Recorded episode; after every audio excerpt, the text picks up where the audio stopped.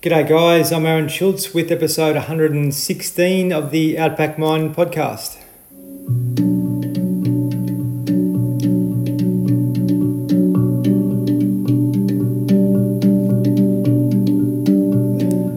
Appreciate you joining in once again. Uh, we have a very, very uh, experienced man manager on uh, today for a chat. Uh, Brenton Sanderson uh, played uh, with Collingwood, or originally Adelaide, then Collingwood, then Geelong for a long period of time. Straight out of playing days, straight into coaching uh, as an assistant uh, with Port Adelaide.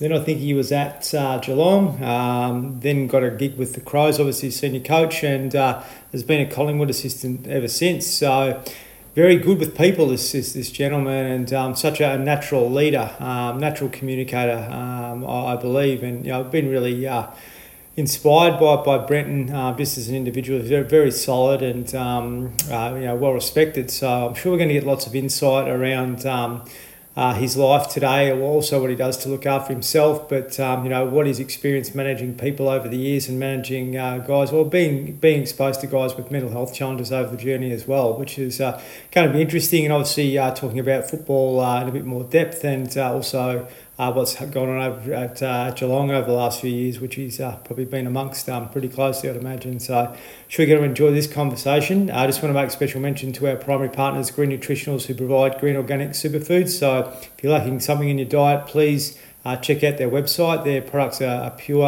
and natural and all organic, um, uh, sourced from the best places in the world. Their website is green nutritionals dot com dot a u. Also, Pure Life Bakery. So if the bread that you're eating bloats you, uh, Pure Life uh, breads are sprouted. So the grains are sprouted in the bread. So that means the digestive process in the body works a lot better. I uh, really like their stuff. It's available all around Australia. If you want to check out their website, pure life bakery dot com dot a u.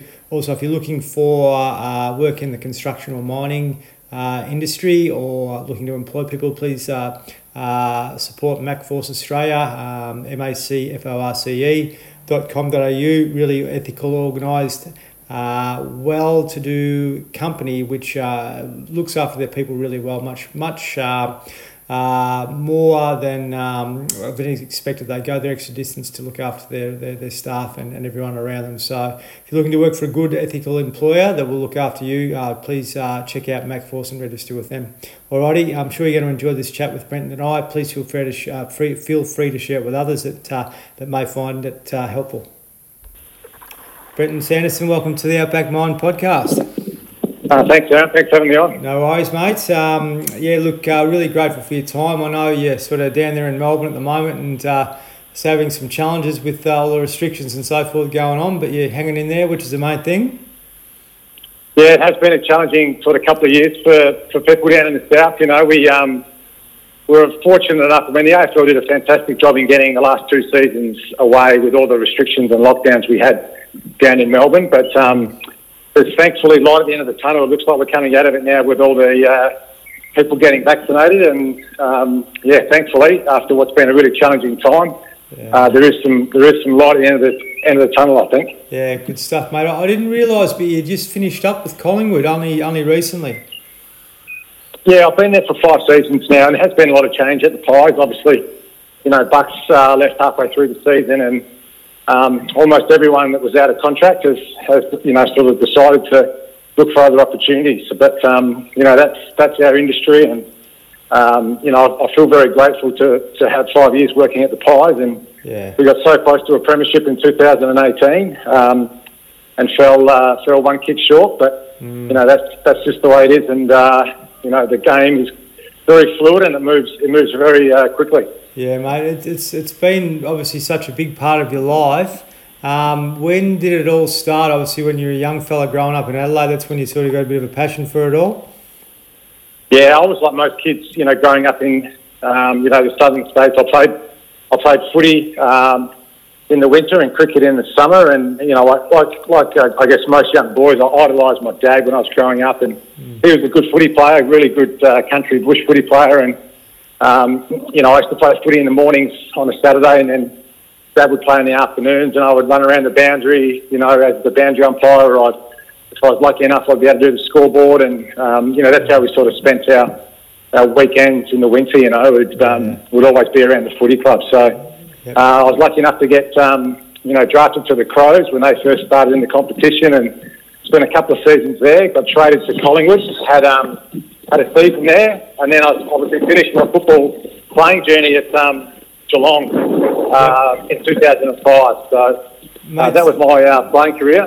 That's uh, we'll, we'll, we'll tap into that a bit in a, in a sec, mate. It sounds like you got a bit of wind in the background or something there at the moment. Yeah, sorry, I'll just I'll just turn the corner here. Hang on. You're right, no worries. Uh, all good. So there you go. That's yeah, better. That's, that's better. better. Yeah. Hey, um, where did your dad play? Whereabouts in country um, South Australia? Well, we grew up, we grew up in the Adelaide Hills in a in a town called Blackwood, um, which was a really competitive, um, you know, country footy league. You know, the Hills was a really good standard, and Uh, it was back in the time, I guess, when um, there was no uh, A F L or V F L football, obviously, in, in Adelaide. So there was a lot of good, you know, country footballers, and the competition was really was really great. So that was, um, you know, something I aspired to do as a young man as well. Yeah, good good work. Um, it's interesting. Obviously, a, a lot of people listening to this are uh, from regional Australia, and um, yeah, you're right. Like back then, it was it was that was it, mate. We didn't have all the influences that we have now with um with. Uh, Uh, you know, the other things to do was football or cricket or whatever, and uh, we sort of made our lives around that, which was which was pretty awesome. And it was interesting, obviously, you know, um, uh, you know, talking to a lot of other guys that have been on and so forth too, that have sort of come through the same pathway as you, um, just sort of, you know, doing the hard yards as a player and uh, as a young kid, and then sort of, you know, having a passion for it. What um, what really drew you to um, wanting to make a, a career out of it when you were when you were a young fellow? Was it something you always wanted to do, or was it just did it just evolve naturally? Well, it probably just evolved, to be honest. I mean, obviously, like most kids, I, I dreamt of playing, you know, V F L, A F L footy, and I never really thought I would, to be honest. But I guess just opportunities come along, and each year you sort of grow and you get better, and you start to get invited to, you know, join rep teams and. And then, yeah, it sort of just went from there. I was fortunate enough to be able to um, to get on the Crows list. Um, had a had a had a couple of seasons there, and my journey, I guess, at the um, professional level started. So, uh, and it's I mean, I look back now. That was um, that was almost thirty, thirty years ago. So yeah. It's crazy how quickly time just flies along. Yeah, you're not wrong. It would have been uh, like back then, mate. You would have thought you would have been. Um, able to go to one club and just stay in South Australia. Obviously, if you were from there, that would have been ideal, but um, obviously it wasn't to be. Was it a big shock for you when you sort of got cut there and ended up at Collingwood? Yeah, it was, and, you know, for me, obviously, uh, it was the first time I'd had to leave home, and I probably wasn't ready for it, to be honest. I was I was really fortunate to, um, uh, as a nineteen-year-old, it was Nathan Buckley's first year at Collingwood as well, so um, I came from the Crows, he came from the Brisbane Bears at the time. Um, and we were we were all of a sudden were roommates living together. He was he was twenty and I was nineteen. So I mean, he was an incredible influence on me, uh, even at that age. You know, he was incredibly determined, really passionate about footy, and really worked his backside off to get the best out of himself. And mm. I was probably in a bit of cruise control at that age, to be honest. But it all happened pretty quickly for me, and didn't really understand the um, I guess the expectations of what goes into being a professional footballer. And only lasted one year at Collingwood, and then I ended up at Geelong, but. From then, I think just, um, you know, we're, we're still obviously close mates. We obviously worked together for the last five years and we've remained, um, you know, really good friends um, over the last thirty, thirty years or so. But, um, yeah, he, he definitely gave me a wake-up call about how to be a professional footballer. Mm, what do you think it was that, that motivated and drove him so much back then as a young fella? I don't know. I really, it's, it's I mean, he, he just had that eye of the tiger, you know, that incredible desire to...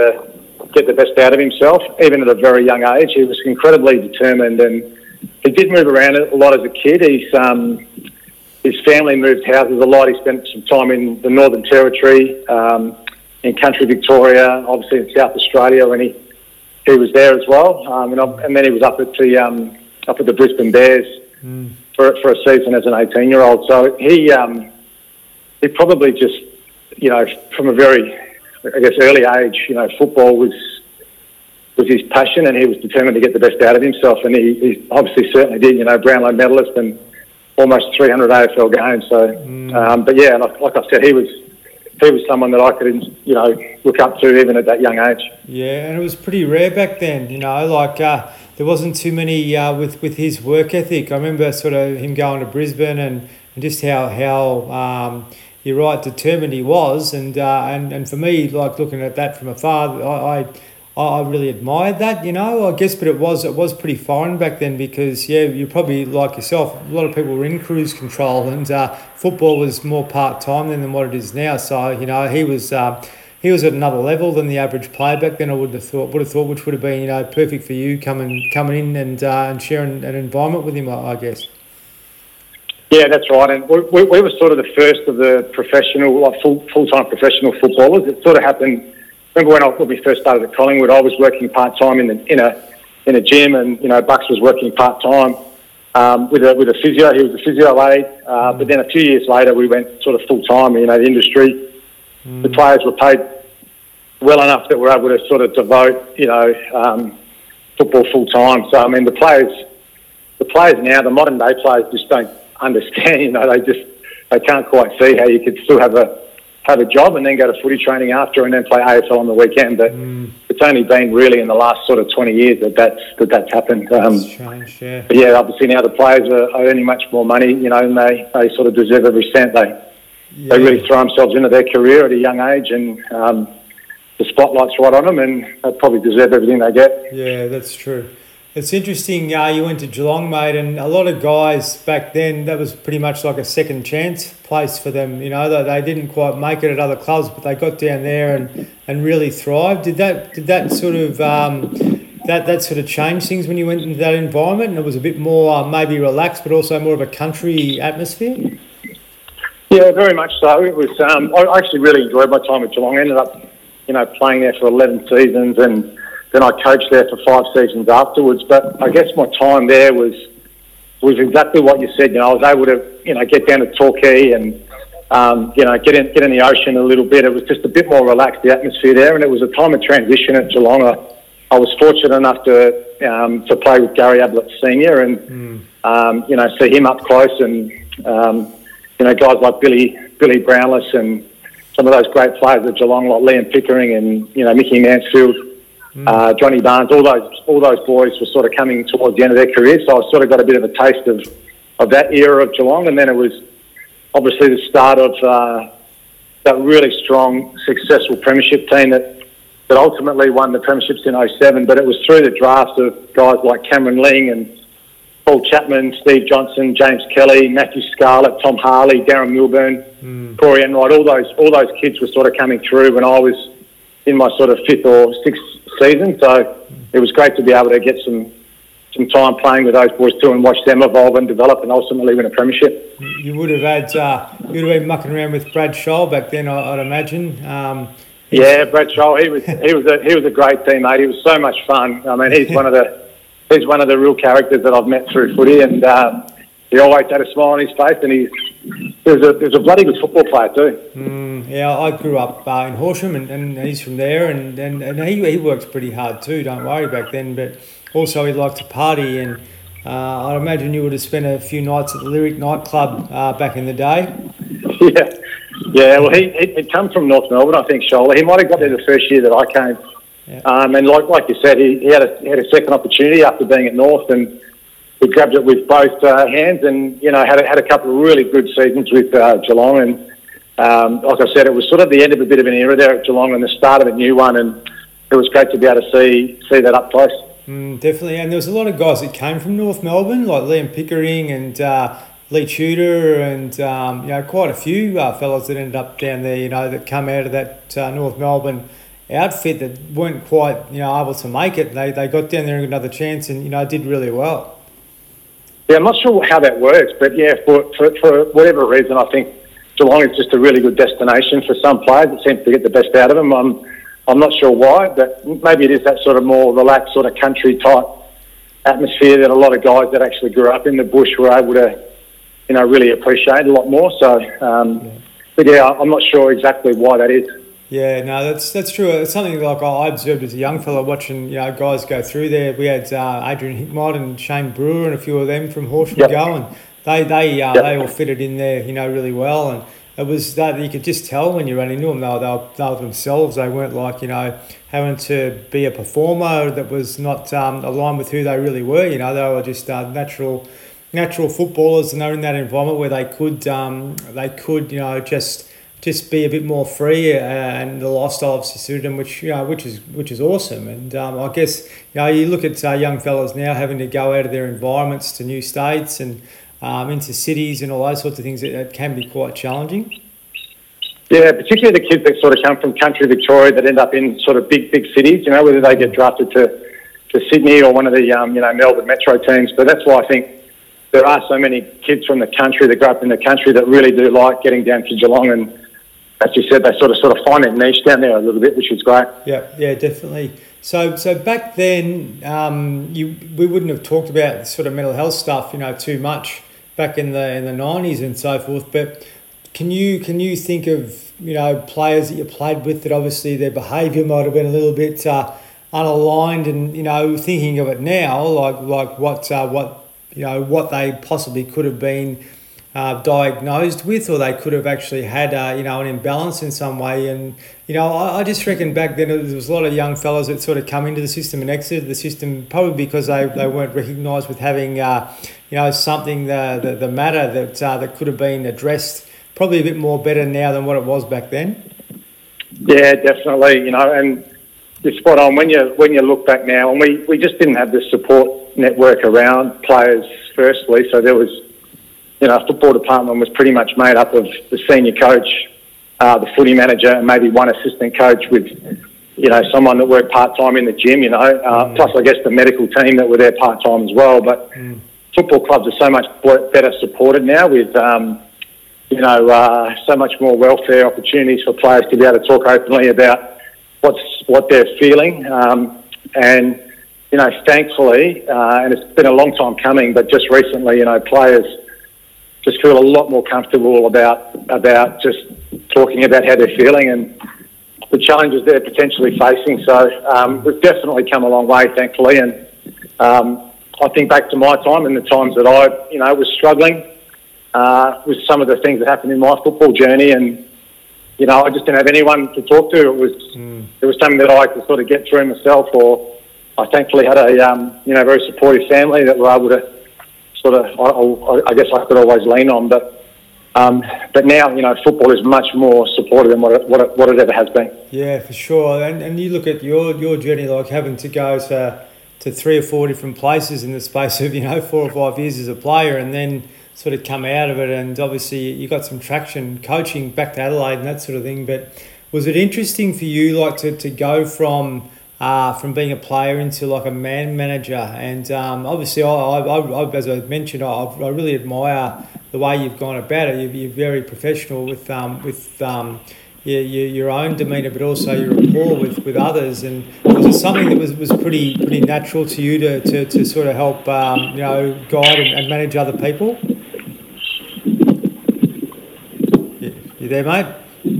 Yeah, sorry, there. Oh, sorry, yeah, gotcha.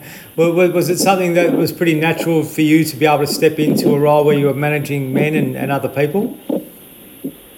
Oh, definitely not. No, I mean it took it took me, um, I guess, a lot of practice to be able to to learn how to be a coach and how to manage, I guess, staff and players. And um, sometimes you just sort of got to learn, learn the hard way. But I've I've always really been, you know, empathetic with players um, and staff who. who for whatever reason um, are going through some challenges in their life. But I guess initially um, it was pretty much sink or swim. You know, I just came in as as a coach initially at Geelong, and then um, well, there's someone with a drill. Where I walk, there's a drill. Right. But um, but yeah, I guess the biggest challenge for me was was coping with um, trying to solve people's problems myself. When yeah, um, you know, if a, if a, if a player had a had an issue, you know, emotionally, that I probably felt like I could help him solve it. Whereas I think what I've learned now um, about being a manager and about being a coach and about being more understanding of where men are at, um, you know, emotionally, is to is to point people in the direction of the experts.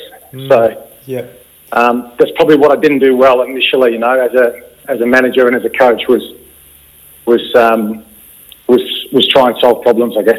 Yeah, that's true. I, I know that feeling, mate, because, yeah, certainly um, not doing it professionally in a sporting environment, but sort of managing, um, you know, large teams of people myself, I used to take on board a lot, you know, and uh, And really, a lot of that sort of hits your heart, and, and, and a you know, blow to the heart can be as powerful as a blow to the body, primarily if you take something on and you know it consumes you. And if you're trying to sort of be your best and, and, and perform and get results, you know, some of those things that you embody can be can be really difficult um, uh, to move move on and move through unless you've got the supports around you to be able to do that. But it is a it is a, a journey and a challenge and a practice to be able to to, to develop those skills, but. You know, obviously you, you, you had something in you because these clubs recognised you, you know, fairly early on, and, and that led you to uh, to getting a, a job at um, at Adelaide. When you when you got that role, were you were you pretty excited about it, or what was the initial feeling for you when you actually started to uh, realise that you were now a, a senior coach?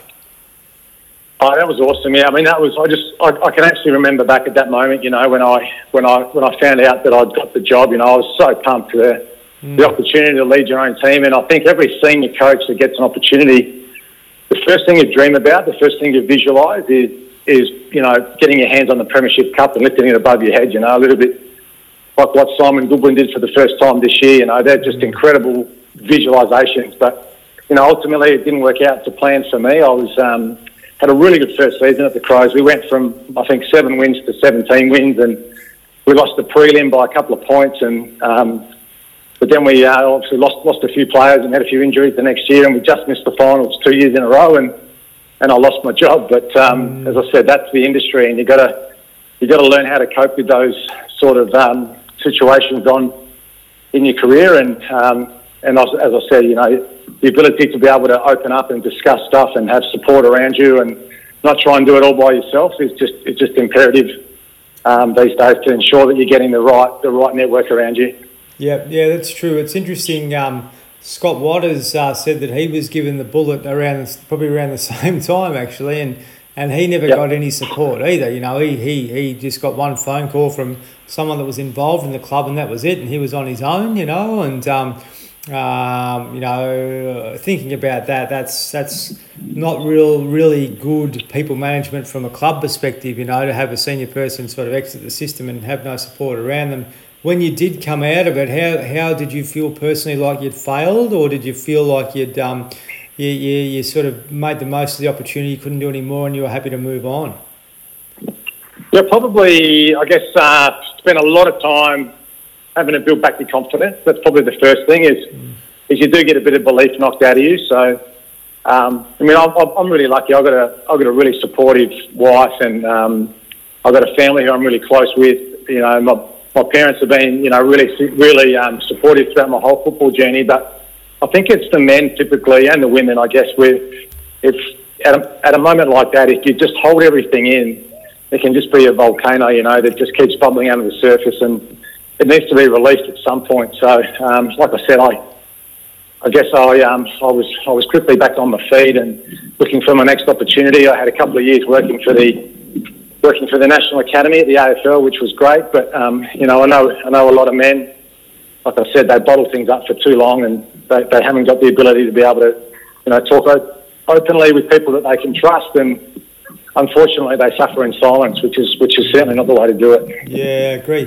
Certainly, you know, myself coming from a country town, uh, that was that was my game for a long time, mate. I, I couldn't talk about anything, you know. I, I could have, but I just felt so um, worried about being judged and criticised for, for any of that. And you know, thankfully, things have changed now. But um, you know, it's still something that sort of uh, uh, you know keeps guys uh, trapped with regards to those emotions. But to be able to talk about them openly and honestly is really important. Do you did you find? Um, Like obviously, since that time at the Crows and moving into Collingwood and so forth, did you find that that started to open up quite a bit? You were able to have vulnerable conversations with uh, with others uh, in that in that environment. Sorry, mate, I missed I missed the last bit of that question. You might have to just repeat it again. Yeah. Did you find um, like after coming out of uh, being a senior coach and then into Collingwood, that did, was it was it okay after a while to be able to have vulnerable conversations with people in that environment? Sorry, it's just, it's just cutting out there for a minute. I don't know why. I don't know if it's if it's my phone or your phone. But, right. uh, no, no worries. No, I was just just, just saying. I'll um, just try again. Right. Just uh, when you um, when you sort of were at Collingwood there, did you find that things really opened up for guys so they could actually um, feel comfortable having vulnerable uh, conversations in that in that environment? Oh, yeah. I mean, it's been awesome. The last couple of seasons, I don't know what it is, and it's probably just the first player that had the courage to talk about it openly mm. and the support that he got around him. But I don't know, the modern the modern day A F L player now has just got so much support now. They just feel so much more comfortable to, you know, express what they're going through. And um, thankfully, you know, um, that's, I think, bled through the community too. You know, we've got, we've got young men and women now who, who just, um, you know... Uh, had the confidence and I guess the the courage to to talk to someone um, and then just get support. And thankfully we've got there. I mean, it's taken so long. You know, as, as you mentioned before, Aaron, it was probably a sign of weakness. We probably felt that if we talked about our our feelings and if we were really struggling, um, that was a sign of weakness. But, but thankfully now we know it's so much deeper than that, you know, and the players are getting... Um, so much more support than what they, what they ever have, which yeah. is great. Yep, agree. And, um, yeah, we are at a really unique moment in time. If we didn't have those structures around us, then, um, look, there's like so much more stimulation than there was when we were, you know, back in the nineties and that obviously now. So there's much more for a young fellow to get distracted, which uh, with which can, um, can you know, deter them quite a bit. But, yeah, you, you're right, to be able to have... Um, the ability to be able to access those supports and services is available to everyone, whether you're in a professional club or not, because uh, there's services out there, mate. And obviously with what's been going on down south lately, it's knocked a few people about. But, um, you know, the uh, the people are there to talk to, whether it's someone that you know or someone that's not. You know, the first thing is to to really uh, make a step to, uh, to, to, to challenge what's going on between the ears and start to reach out so you can move it on, I guess, at the end of the day.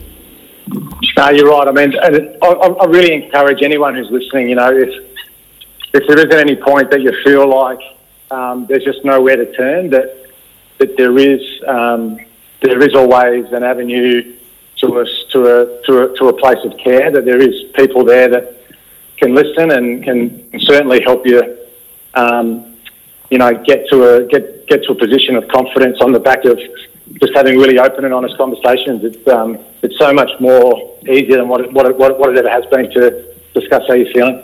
That's true, mate. And just just on that, so obviously you're going through a bit of a transition at the moment. I'm sure, like as as uh, has happened in the past, everything's sort of taken care of itself.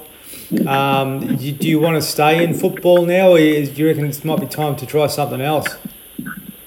Um, I'm really open to anything, to be honest. You know, I'm looking at opportunities. I mean, I love the industry. Footy's been my footy's been my life forever, and um, uh, I, I, I love being involved in teams that obviously have success and we win premierships. And um, you know, the journey is fantastic. You know, being involved with so many, you know, my lifelong friends have come through my football um, experiences. So mm. I'm really open to anything, to be honest. You know, I've got obviously a skill set outside of coaching and. Um, I'd like to see where that where, where where that takes me, but yeah, there might be some opportunities in footy. I'll just have to see where they where they pop up. Yeah, that's good, mate. And, and just you know, my my advice is to not force it, let it happen, and the right things will come along at yeah. the right time. You know, if you're sort of starting to get worried about it and uh, down in the dumps, uh, that's when things will work against you. But if you keep positive and uh, know that everything will uh, will work as it should, then um, then everything will you know take care of itself at the end of the day. So. Mate, um, really, uh, really grateful for the chat, and uh, yeah, wishing you well down there. And um, um, yeah, the next, uh, the next. Uh, thanks, Aaron. I really, I really appreciate you having me on, and um, yeah, good luck to everyone who listened in. I really hope uh, uh, you know everyone's journey is unique, and I'm sure we're all uh, we're all going to cross paths there eventually along the way somewhere. So, um, good luck to everyone who's tuned in today. Yeah, appreciate it, mate.